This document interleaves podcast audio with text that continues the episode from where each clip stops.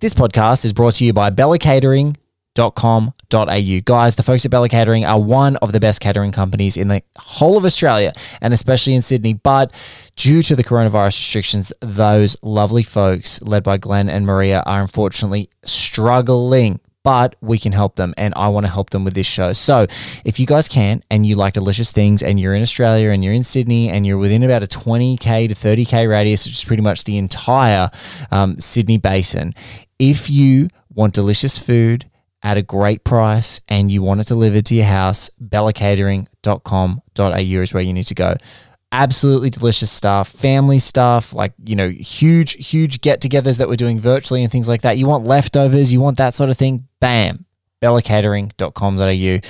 Glenn is absolutely a deeply questionable individual. However, that should not be held against him. He has a lovely wife, he has a lovely family, and they've got great staff, and they are awesome. Now, onto the show.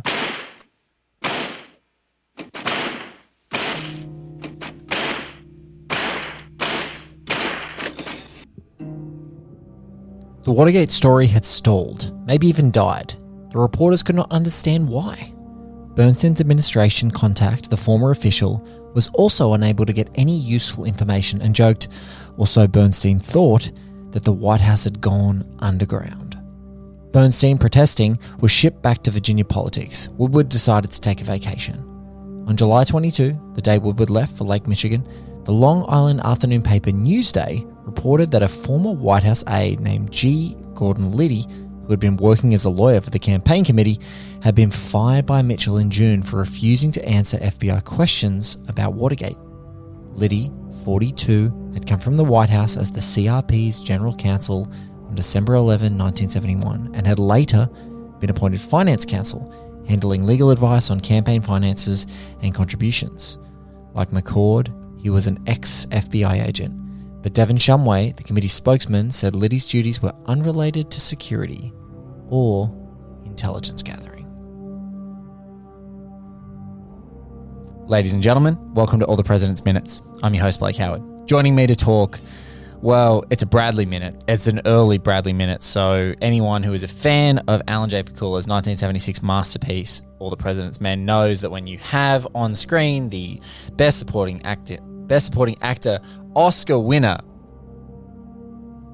the legendary Jason Robards playing Ben Bradlee on screen. It's awesome. This movie is as good as it gets in those minutes. And therefore, I need a guest who is as good as it gets to talk through those minutes. This is one of my favorite people. He's a Scotsman that is so pleasantly stranded in Australia right now, and we are happy to have him stranded here. He is a freelance journalist. Uh, you would read all of his stuff at the New Daily, SBS. He's been at The Age a bunch, and Time Out um, very recently in a stack of things, but he's kind of a man about town, a great critical and cultural mind, as well as particularly film criticism. And he's my favorite because he openly criticizes me on the podcast that it is recording when he doesn't like his assigned minute of any minute podcast, which I have to say I enjoy immensely. Ladies and gentlemen, it's my distinct pleasure to have one of my favorites. Here he is, his beautiful Glaswegian voice, Stephen Russell on the show. Stephen, thank you so much for being a part of the show. It's always a pleasure to be here, and I can I can neither confirm nor deny that there might be a minor complaint about this in it as well. I love like, all right, I'm gonna gift wrap him a Bradlee minute here, baby. Here we go. Here he is. There can't be any complaints. Uh just sorry, hold that, hold that. there may actually be a complaint. Mate, it's great to see you. Um, it's awesome to have you on the show again. Last time we talked heat, I wanted to talk to you because I knew you're a film mind. We we discovered then at that time you weren't such a Michael Mann head. You haven't since necessarily grown into one, but we certainly helped sort of cultivate your appreciation there. I don't know if you're a paranoia cinema person, let alone a docudrama person per se. So I thought we might, as a starting point, like talk a little bit about, you know, where where does all the president's men? Where is that in your movie lexicon? Is that something that frequently pops up in the cycle? Is it something that was really influential? Because you particularly strike me as someone who um, as part of your writing career anyway, you've worked with a stack of editorial teams. So you've worked all up and down like papers and online journalism and TV and indies and, and all that sort of stuff. So I feel like you'd have an affinity for it as many as much as any people. Well, funnily enough, like actually, all joking aside, like I, I was really psyched when you tapped me to talk about this particular film. It is one of the great, one of my great joys. I absolutely adore this. I, Right. I love. I, I think it's sort of the, the real. It sets the benchmark for people dorking out over the the, the, the nitty gritty of journalism Yes. and, and how that's actually kind of thrilling. Like uh, by rights, if you said this film is ninety percent two dudes sitting at their desk on a phone, or just one, Typing or, shit. or one dude.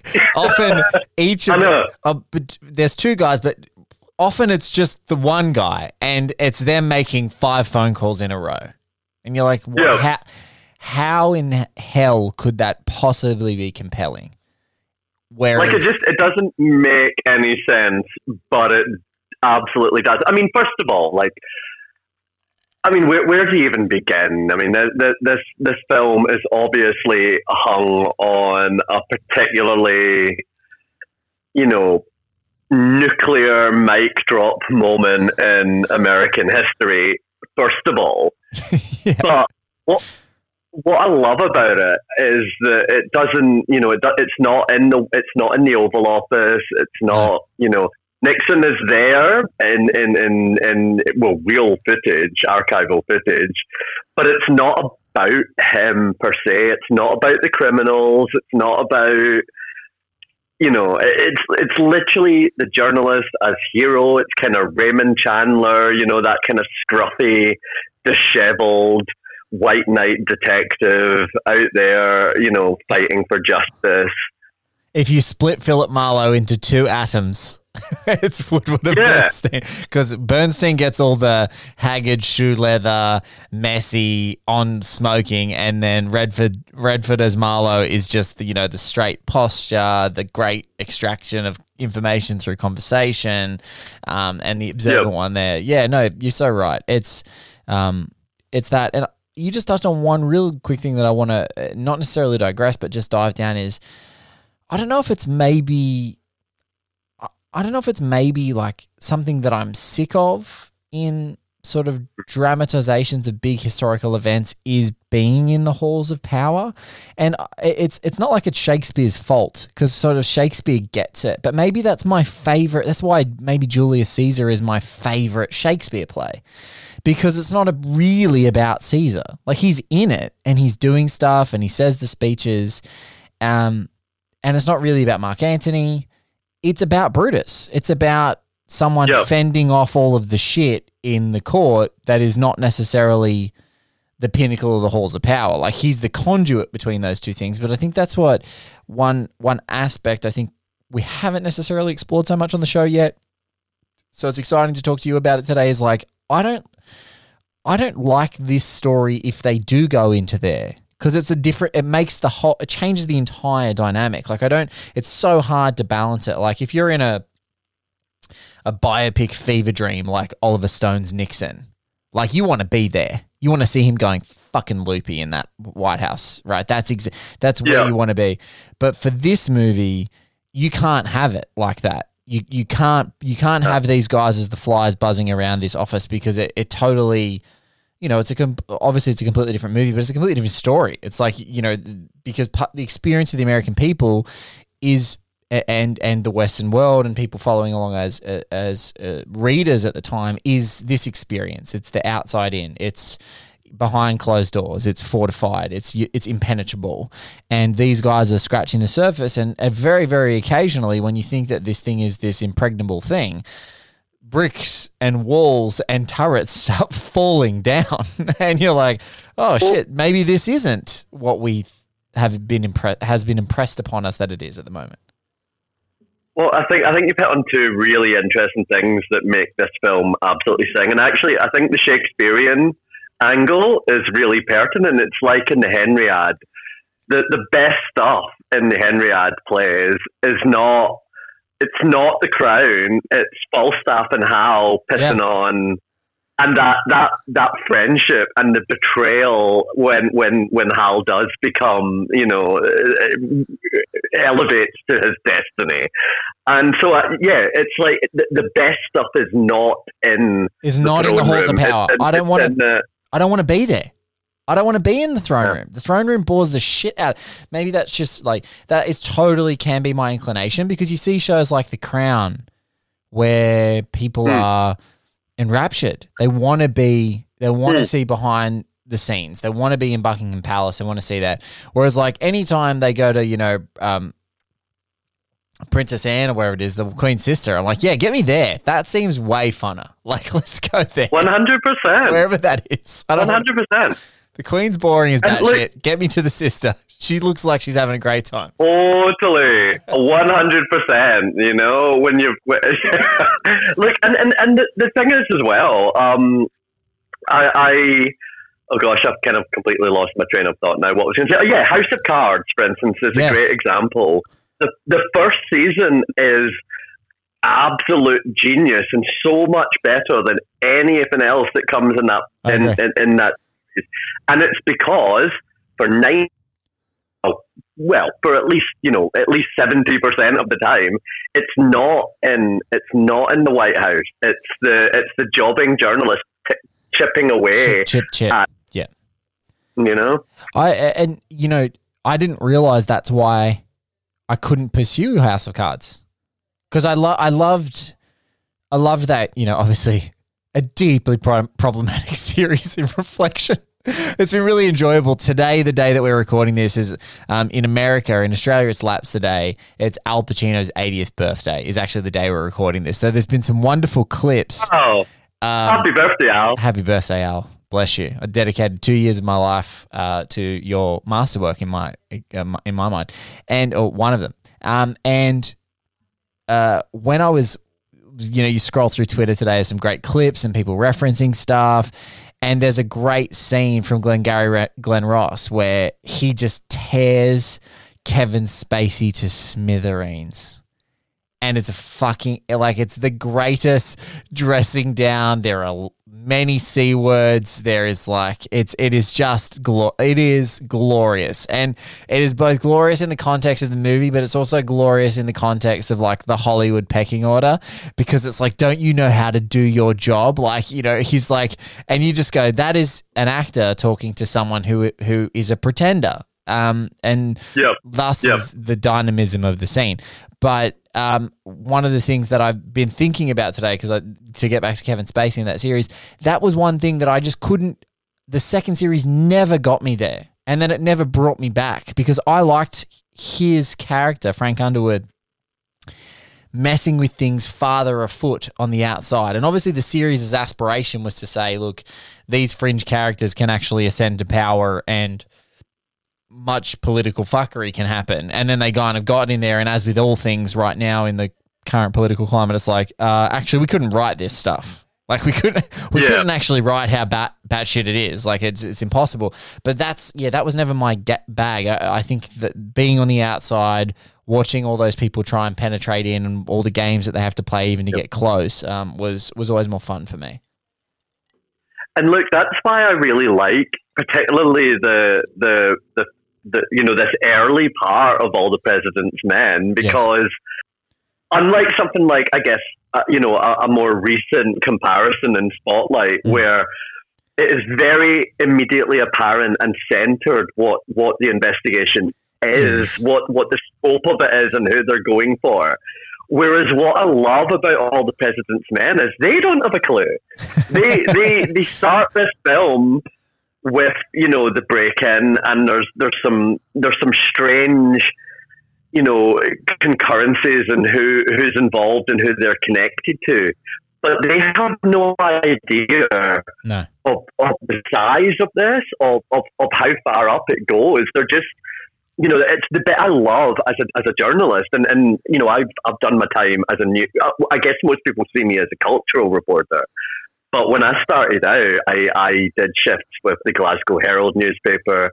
And my, one of my first gigs was with The Big Issue, where I literally was doing news, features, and arts. so I've, I've kind of been at that coalface where you're you're pulling strings and you're trying to figure out what the story is, So good. and you're calling a bunch of people, and, and a lot of it's dead end. But you know, then you get and, and just before the scene, you know, you get you get a phone call where you're like, "Hang on a minute, what?" W- wait. And and then the story begins to become a bit clearer. It's and what's good is the movie plays the greatest trick, I think, in that it's so good at getting you to this moment and this place and this headspace of people who have no clue what the picture is that you kind of get to go on the ride with them every time. Like, even though the monolithic Nixon is there, and as you said, I think I love that is like the nuclear mic drop in American modern history of an impeachment or a, a threat to impeach, and then obviously a, um, a resignation coming up. Um, we forget Yeah. that, and and I think Spotlight in its in its funny way is that like right at the beginning of the movie, as you said, it's the picture of darkness is completely shown to you and, and, and you as the audience, you're in that fortuitous position of going, everything these people are saying is true. And it's like that's actually McCarthy's kind of unrelenting pursuit is to like watch the frustration of pulling away perception. Like, no, this Yep. is actually true. It's actually true. Like, Yeah, yeah, yeah. use those instincts. Like, you've been trained that this is this couldn't happen. That morality would be the guiding principle here. But no, dark shit happens. And so, yeah, you're so right. That's a they're, they're two great modes to play with. But I think equally, you've got these nuclear stories that are just taking the completely like inverse approaches to them. And so I, I kind of like this because it's the same reason why, you know, even the guest in the preceding minute to yourself, Jedidiah Ayres is a great uh, crime noir writer in his own right and is a, is, is a bit of a I, I call him like a, He's almost like the biographer of cinematic and televisual noir, um, as as I, I know him, and that's why he, his entry point into this movie. I'm like, these guys are shoe leather detectives by another name. Like they Yeah, are like that- and they still are. totally. And so um, that's that's really fun. Oh, Glasgow Herald stories. We're going to dive into that, but this is such a magnificent minute that I cannot wait another second before everyone who's listening hears it. Um, so Stephen and I are going to watch along. You guys are going to listen, and then we're going to come back and we're going to talk all about it. And just remember, Jason Robards is absolutely monumentally outstanding, and he makes three other actors. One of them, the biggest movie star maybe the world has ever seen in Robert Redford, Dustin Hoffman, and the incredible Jack Warden, also Oscar nominated, all look like they've never acted before. Look like they're little schoolboys. So let's have a watch of this scene and we'll come back and talk about it. This is a goddamn important story. It, it, Get some harder information next time.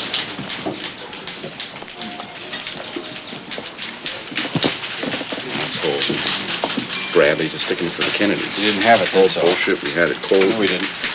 Why don't you say so? You think bitching about it is going to get the story where we want it? Throw it in the can.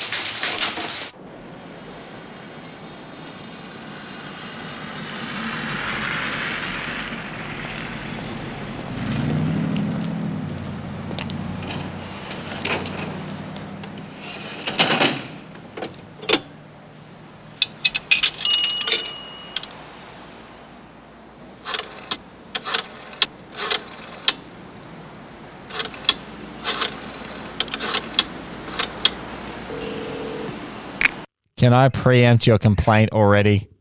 Can I can I can I go out on a what do you limb? think it's going to be? It's like What do you think? I think Yeah, yeah, yeah. I think Yes. I think it is Blake, you got me to deep throat answering the phone and not even saying a word. Is that what it is? yes. You got goddamn motherfucker. Last time I'm like, you fucking gave me a clip in heat that is literally the one minute before preamble to like a big gun battle.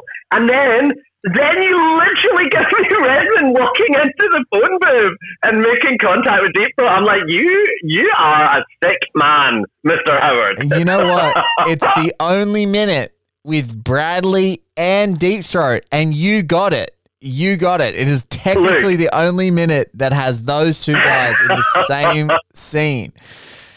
Uh, look, it's Look, an, I'm, I'm mostly I'm mostly teasing you. I absolutely love this minute, but yeah, I could not I could not s- let this I, slide. I, without I didn't. I didn't even think about it. To be honest, I was like, I was like, what could it be? I'm like, oh, of course, I should have known.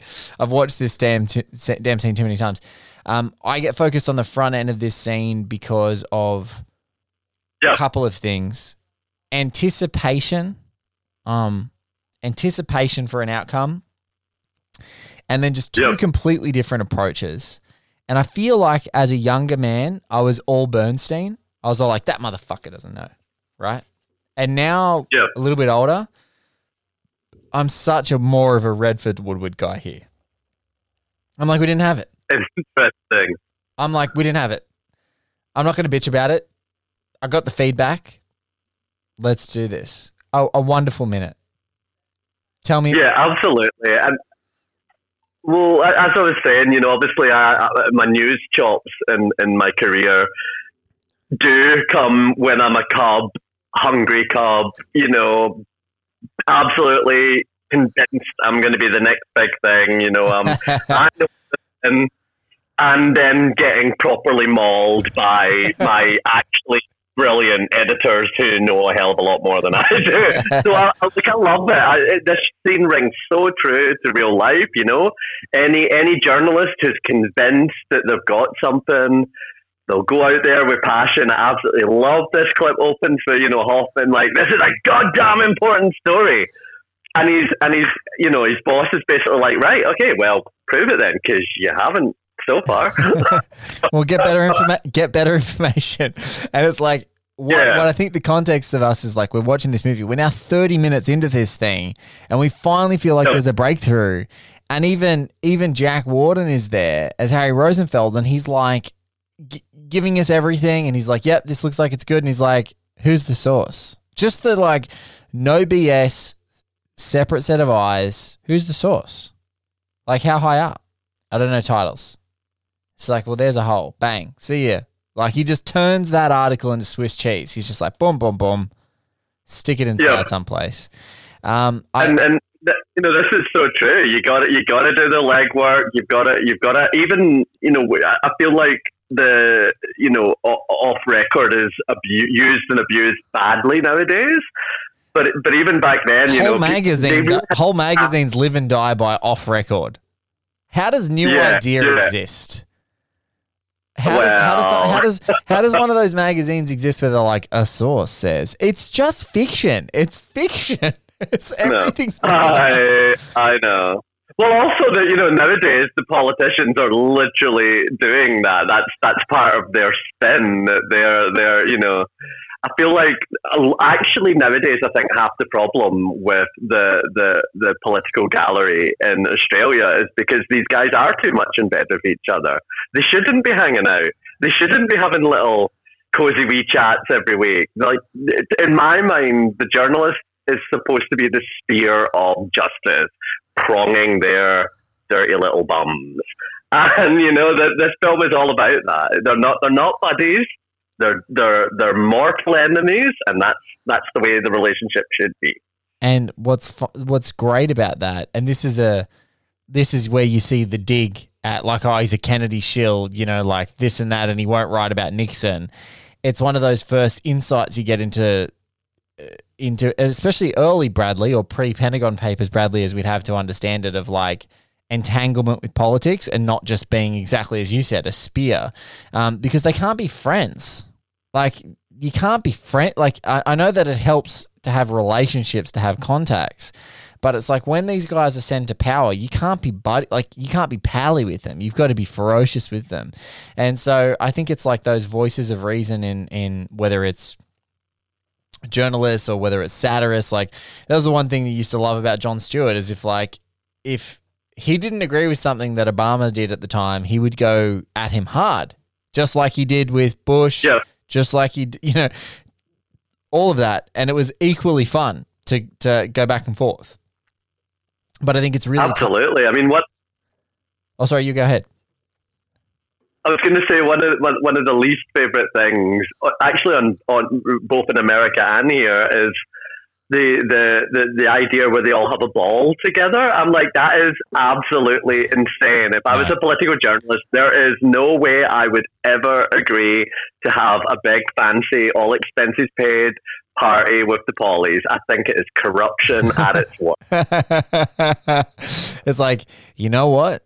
If I drink this whiskey here and eat this delicious seafood or you know decadent steak, like if the, if those guys think for a split second tomorrow that I'm not going to reveal something really incredibly uh, volatile about their career, they've got another thing coming. Yeah, look, uh, it's it's a quandary, right? It's it's the same, you know, and you and I in the culture lens don't necessarily have to do it, but it's like um it's like that inclination of, you know, uh, and this is what I respect about sort of c- certain film reviewers and things like that. It's like I can't review this guy's next movie because they're my friend.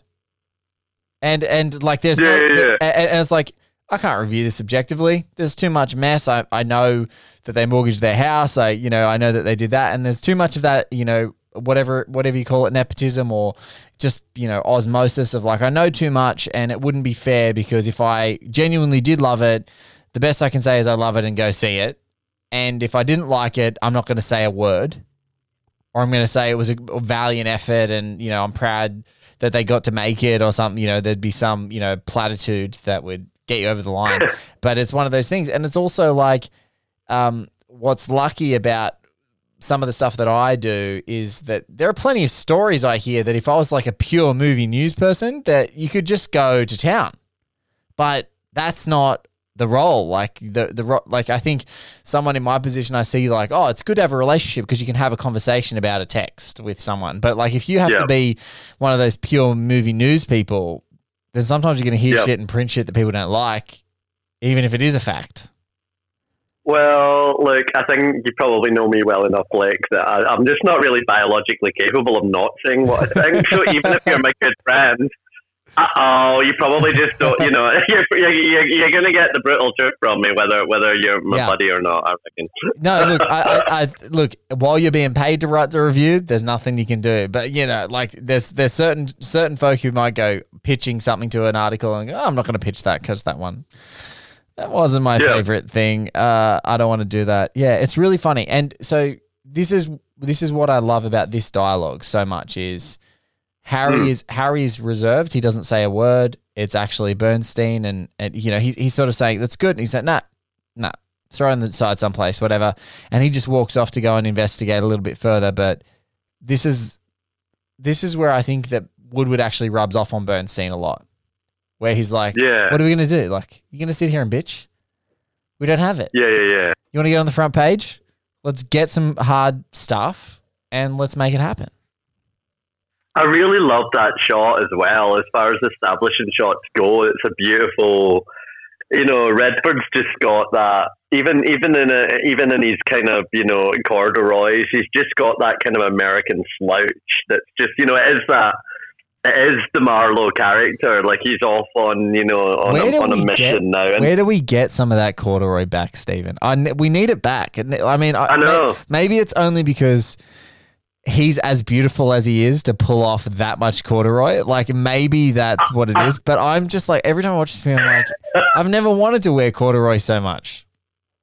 I, th- I think, well, but I think that I think it's another. I think it is the nuclear mic drop again. You know, Redford, like we hit Pete Corduroy with Redford, and there is no man that is ever gonna ever gonna raise that bar. Like that's it's done. It's done. Every every costume designer in Hollywood instantly pens down after this movie. It's done, guys. Red Yeah. corduroy. It's Sorry, over. Redford. He should have got the Oscar for best corduroy wearing. You know. Just while they're adding more categories that we don't need. Yeah. You know, why not? Let's do it. Let's think. yeah, but I love it. I mean, and look, the phone, the, the phone booth is just so It's a that that's that's such where a pregnant image in, in cinema anyway. You know. oh well look you know I'm giving you all these beautiful perpendicular lines I'm giving you the Washington streets in the 70s I'm giving you this classic old beautiful phone booth and this coming in and it feels like it's it feels the the way that the split diopter is working. It feels like the call's being listened to, even though it's well, maybe it is, but it feels like the call's being Yeah. monitored. Especially if you Yeah. watch something like the conversation or anything like that, you see that big what looks like institutional building behind that phone box. It looks like it's being monitored, and he starts making the call, the call to intro. You know, another nuclear mic drop character in this film. Yeah, absolutely. And look, I, I mean, I, I, I think you know, I, I think I probably was guilty of some pretty long bows last time, Blake, and I'm probably just going to again because uh, it got so sue me. But the, the massive dork in me also feels that you know the phone booth is kind of impregnated with the, the with you know hero imagery as well. You know, everyone thinks of Superman going into the booth to spin around and yes. You know, do thing or or you, or you know, Doctor Who. Like for me, there's there's so much about a, a hero being in a phone box anyway that kind of you know the, it signals there are big, powerful fights to come. And that is not a long bow to draw, but uh, particularly because Redford was the guy they wanted to be Superman. They for the, for Well, the there you long- go, exactly. for the longest Boom. time. They wanted him to be Superman in Donner's Superman, and they and and it was Donna fighting tooth and nail to go. No, you can't have Redford because he's going to overpower the whole movie. Like we need someone unknown to get this to make this character work. Um, it already had Brando, obviously, and people like Hatch, Hackman, atta- Ha- Hackman attached. So you're just like, no, I don't need another. Because you know, Brando, he's such a subtle. You know, I mean, that's he's. he's Yeah. Absolutely subtle. Such an underscored, you know, barely known actor. Uh, I mean, just a, just a, you know, a young punk trying Just- to make his way in the movie world. They're paying him like a million bucks a minute to be in this movie, basically. like that's I nearly made Steven spit up his wine, but they are They're like it's just impossible. But no, you're so right. There is there is something, and this is where like the sort of classical. It's kind of a moment in time and a moment in art where, like, for the longest time, as you said, like, you got Doctor Who, you know, the TARDIS and this entryway. You've got Superman since the 1930s using phone booths to get changed, and then therefore every superhero story since. And and you've got these entryways, and there's sort of these heroic iconography that comes there. But like right now in American cinema, and therefore that what permeates through Western cinema is phone booths are anonymity. They become like it like it, it, takes that thing of like anonymity and you know superheroes doing their thing either traveling places in secret or getting changed and not revealing their secret identity but it takes that anonymity to like a whole nother height and level of like i do not want you to hear what i'm saying. So i'm going to walk out of the place that i have a phone because it's going to be bugged and I'm going to go from that. So it's this. I I I want to I want to add your bow and like add another string on it and say like, but this is that it's so pregnant with stuff that it's like actually a turning point moment where it says now every time I see a phone booth, I think someone's up to something no good. Like that's that's where I, Absolutely. that's where I now I'm like they're up to something. If you're going to public payphone, yeah, yeah, yeah, yeah. even all the way up into contemporary times into like the wire if you go all the way to the wire which is 2002 like people are still dialing payphones in in the middle of baltimore you know uh, projects to get drug deals and and say coded messages it's like like this is a Yeah. place where you're you're making calls because you really don't want to be found out and you want to use different ones at different times And look, if you want to, if we want to jump back as well to our, our Shakespeare chat, you know, it is there is uh, even that shot. uh, You know, it's there's the there's the, the, the castle. You know, the fort that must be bro- breached, and, and and the phone tower is essentially your. You know, it's the siege tower. This is the, the little guys trying to break down those walls. You know, that's, yes that's what it is. Yeah one little guy making a phone call and he's swiftly hung up on it's like it's like i can't talk about this Well, I know. it, it, it makes it it makes it feel really it makes it feel really bad um like oh sorry it makes the chances feel really bad right at that moment yeah it's a like i also think that it's so this is how this is one of those things that you it's impossible to predict. You know, and I think even the the alchemy of this movie could not have predicted how well the immediate contemporary choices that they were making to stay focused on these granular things in these guys' story that play 40 odd years later. Like they play like really calculated and deliberate narrative and artistic choices.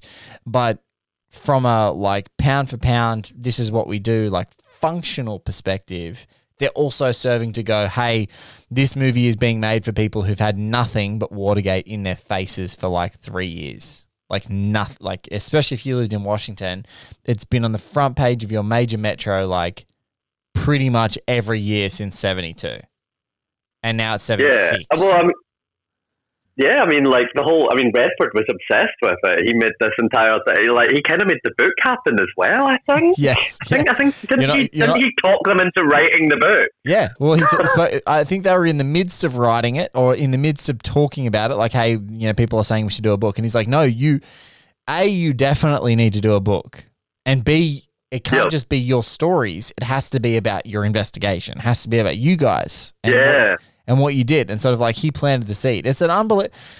It's uh, the the the the entanglement is almost like it's almost like someone explaining quantum physics. Like it just starts to get Yeah. so messy and weird that your brain starts to go, wait, hold on. So Redford, like, Well, what I, what? Yeah, So and like, what I love about this is, you know, so- so he he is this huge driving force in this film, and and indeed with the journalist, like he's really embedded in this story. And what I kind of really love about him, because he's also at this point in his career when he's assuming control, where he's you know yes, stepping out from just being behind, uh, sorry, in front of the camera, and he's becoming, uh, you know, he's making projects happen that he wants to be in. But what I kind of love about him, and I think it always says a lot about a brilliant actor, is that he doesn't then cast himself as the showboat. yes, He plays the kind of the straight man to Hoffman being the big wild thing. And again, that's such a cinematic.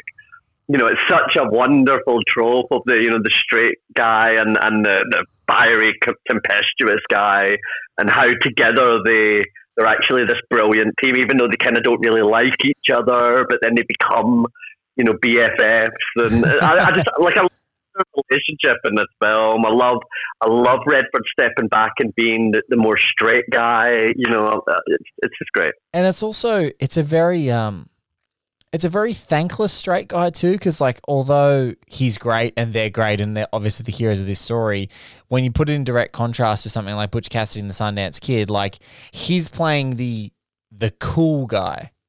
Like Butch is the ultimately the smart wise ass, but he's playing Mr. Cool. Like couldn't be cooler.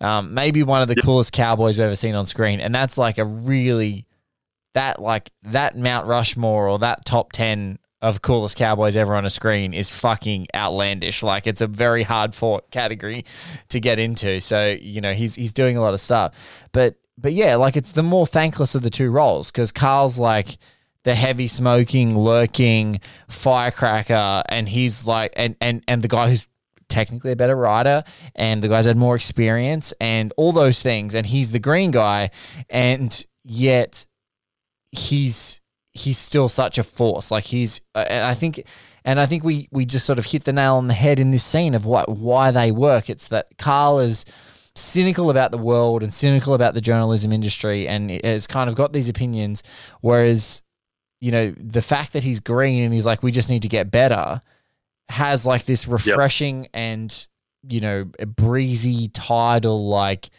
hey you just got to forget this bullshit and this is a new story and we've just got to get it. Like we've just got to get this story no matter what we've got to do. And and uh, yeah it's just it's it's it's also impossible like yeah. He he literally basically helped get the book written cast himself cherry picked the greatest roster of people that have ever almost ever assembled to make a movie together, made it, it worked, and it still plays 40 years later.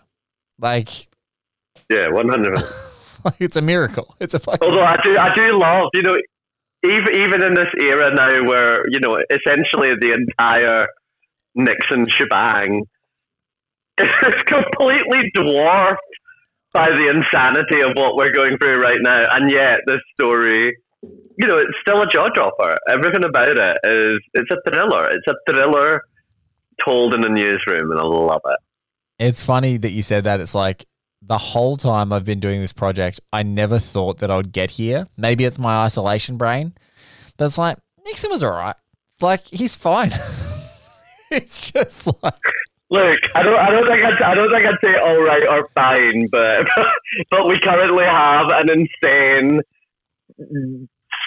putrid, dribbling demagogue who thinks we should inject bleach. So, now, now a, a fellow a fellow Brit, you know, in, in, in, when we're talking about not a Scotsman, but like UK uh, com, uh, compatriot of yours, Ricky Gervais, Yep. who's a, an increasingly Yeah. controversial figure, back in 2016 wrote a tweet that was like, I know why Donald Trump can win an election because bleach bottles say do not drink as a warning on them. And he tweeted that statement back in 2016. And someone found it today, Stephen, on Twitter and said, this tweet might have to go to the Hall of Fame. Like it, it might have, it might be the Hall of Fame tweet of like there are yeah, yeah, yeah, yeah, there are people around America right now, politicians, you know, celebrities, you know, influential people that are going, please don't drink bleach. I mean, where, Please where have say we come to? And actually, Please don't inject yourself with bleach. And in Australia, you and I go, we we we look over across the pond to our friends and compatriots, especially in culture. Like a lot of our friends are just like, this is absolute madness, and I can't imagine the level of infuriation and shame that they're feeling. Like, you know, the and and, and exhaustion, just sheer exhaustion at the the, the stupidity of the whole thing.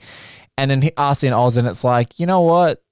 there are there's some real conservative weird fuckery that happens in Australian politics, but right now in the midst of this crisis, I don't have many complaints. Yep. I have Nah. basically zero complaints.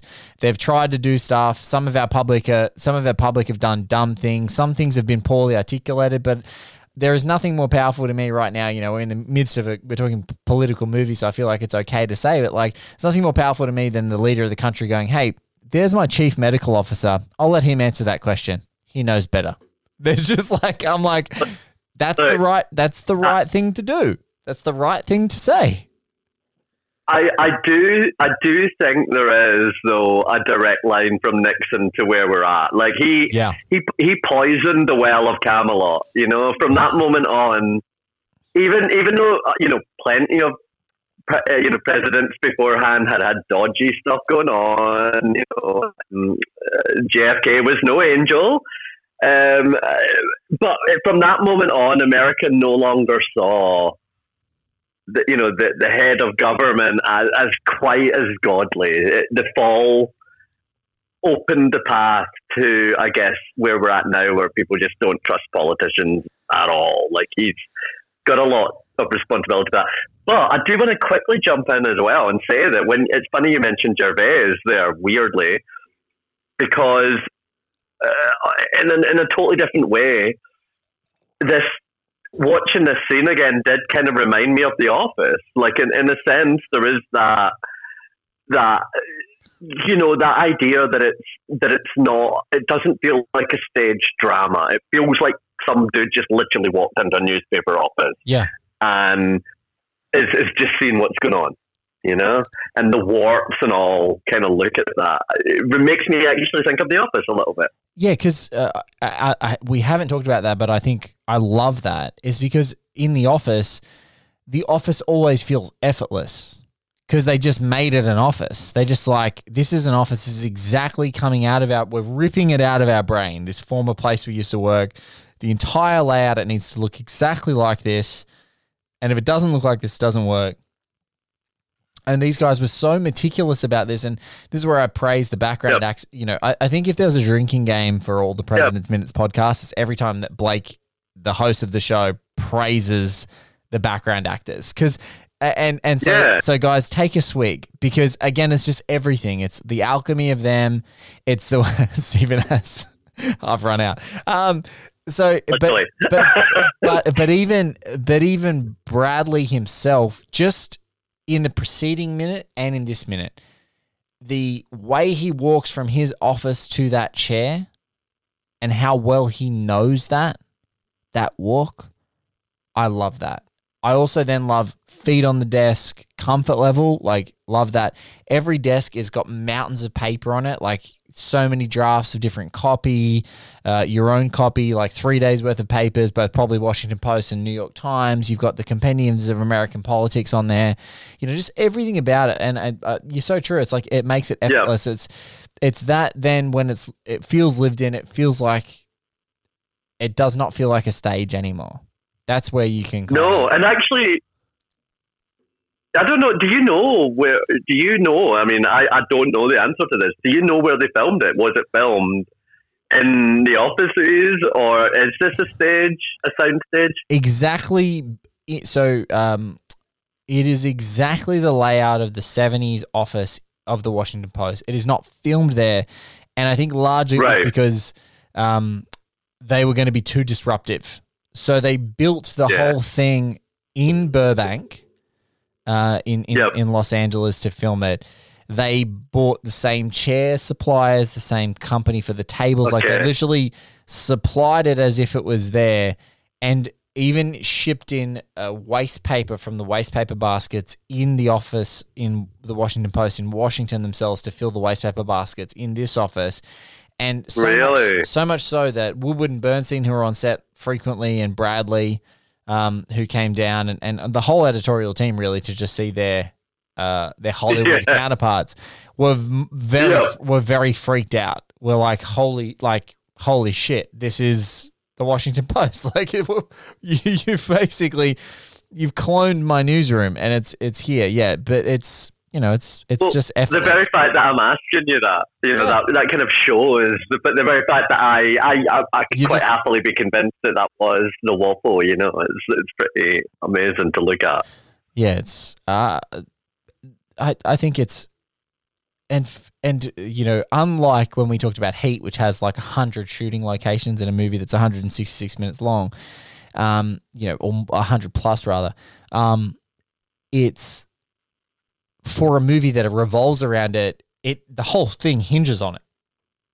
You know, it's one of those yeah. things that also I think Zodiac has in common with it. You know, the the San Francisco Chronicle newsroom is so important to that movie.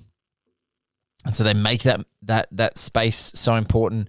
Similarly, Robert Graysmith's house in that movie is like so important that his house, everything about his apartment is is is, is identical to that. And it's one thing that I don't love as much about the post um, is I think that Kay Graham's house is really important in that movie, and almost Ben Bradlee, so Tom Hanks's house, so Meryl Streep's house in the film. The, these these mm. opulent personal spaces are really important. When you get to the po- Washington Post newsroom, it almost feels like, oh, they just didn't do it to. Whether they did or didn't, it's like it just doesn't feel like the You're the President's newsroom because in my brain that is the Washington Post newsroom. Any other newsroom that's trying just, just doesn't yeah. work. I mean, look, it's it's a fine film, but it, it doesn't it doesn't have the chops that we're looking at here. It's not. It doesn't feel lived in. Those people don't feel like real journalists. They don't. And it doesn't ring true for me. The post, I have to say. I mean, it's it's perfectly enjoyable for what it is, but it's not on the cal- caliber we're looking at here. See, for sure. See that honesty, folks. This is why he's never going to be invited to that ball. Sorry, Meryl. Sorry, Tom. I know, Tom, we almost killed you. I'm sorry, but whatevs. Well, you know what? They're they're finding the cure with Tom Hanks's blood, apparently. So that's another piece of news that's breaking right now. So, well, there we go. We're back to Superman, we're aren't back, we? We're back. We're back, Amer- to, back America's dad is going to save us all. Finally, I have to ask: Are you a Pakula guy? Are you a uh, are you a parallax view? Are you a Klute guy? Are you a Pelican Brief guy? I, I, or or particularly even you know, I, I heard the other day a great uh, there was a really great discussion going online about noir films, and they were talking about great noir direct, directors, and I, I deferred my I deferred my expertise at times to you as as we collectively do to great people who are just experts in the field. And there's a couple of different noir experts, and and I only know this person as at the nitrate diva.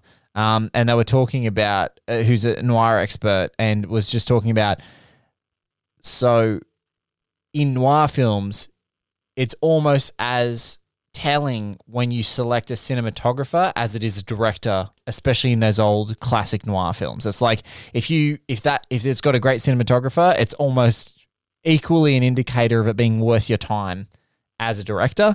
Whereas we, you know, if you're a bit of a vulgar auteurist uh, in the later years, you're like, oh no, it's it's a director or nothing.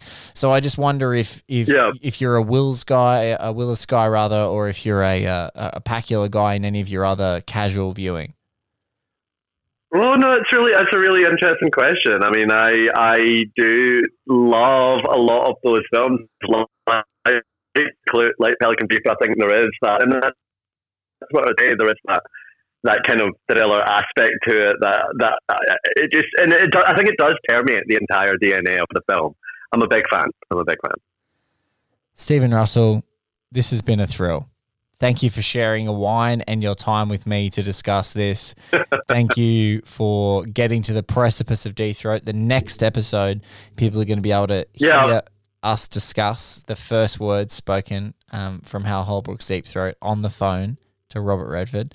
And Yeah. if there is not a mention of X Files, I'll be really disappointed. But anyway, that's all I'm saying. Look, there definitely is in upcoming minutes. What I can say for those few Okay. episodes that have been, but um, I've got a treat. Uh, I've got a treat. I wanted to talk to a voice expert, uh, a, a voice acting expert, to talk to Hal Holbrook. So next episode, and I don't really do this a lot, but next episode, Tasia Valenza, who um, has been a voice actor in you know Star Wars, the Clone Wars, and uh, a whole bunch of other things uh, like you know the Batman Arkham games and many, many, many like just a litany of things, um, is on the show to talk about how uh, how you can be directed, how how this performance is constructed, how the how all the different phone calls are happening, and and really to get an insight into that. So that'll be a fun one. But definitely, you know, our generation's deep throat who was always a cigarette smoking man, and he does get a mention. So don't don't you worry And, he, about that. and he, you know, he's, he's even shot. Even even the lighting, you're like, oh my god, I,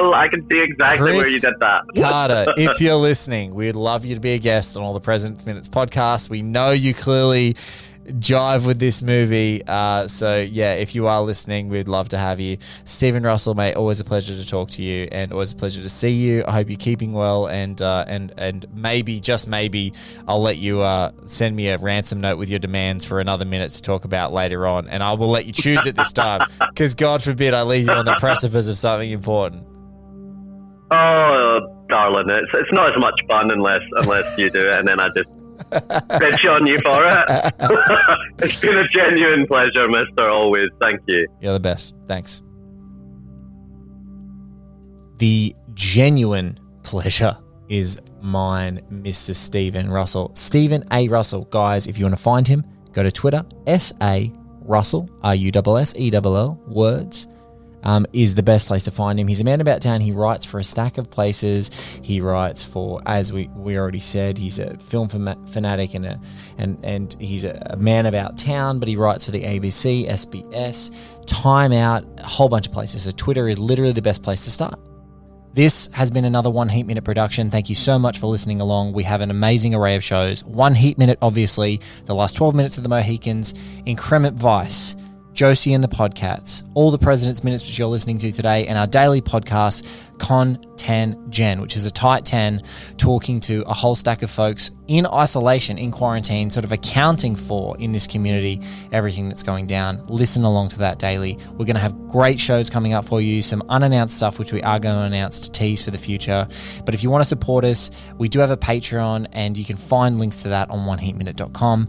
If you want to go to our site, oneheatminute.com or incrementvice.com, you can find out more about the shows.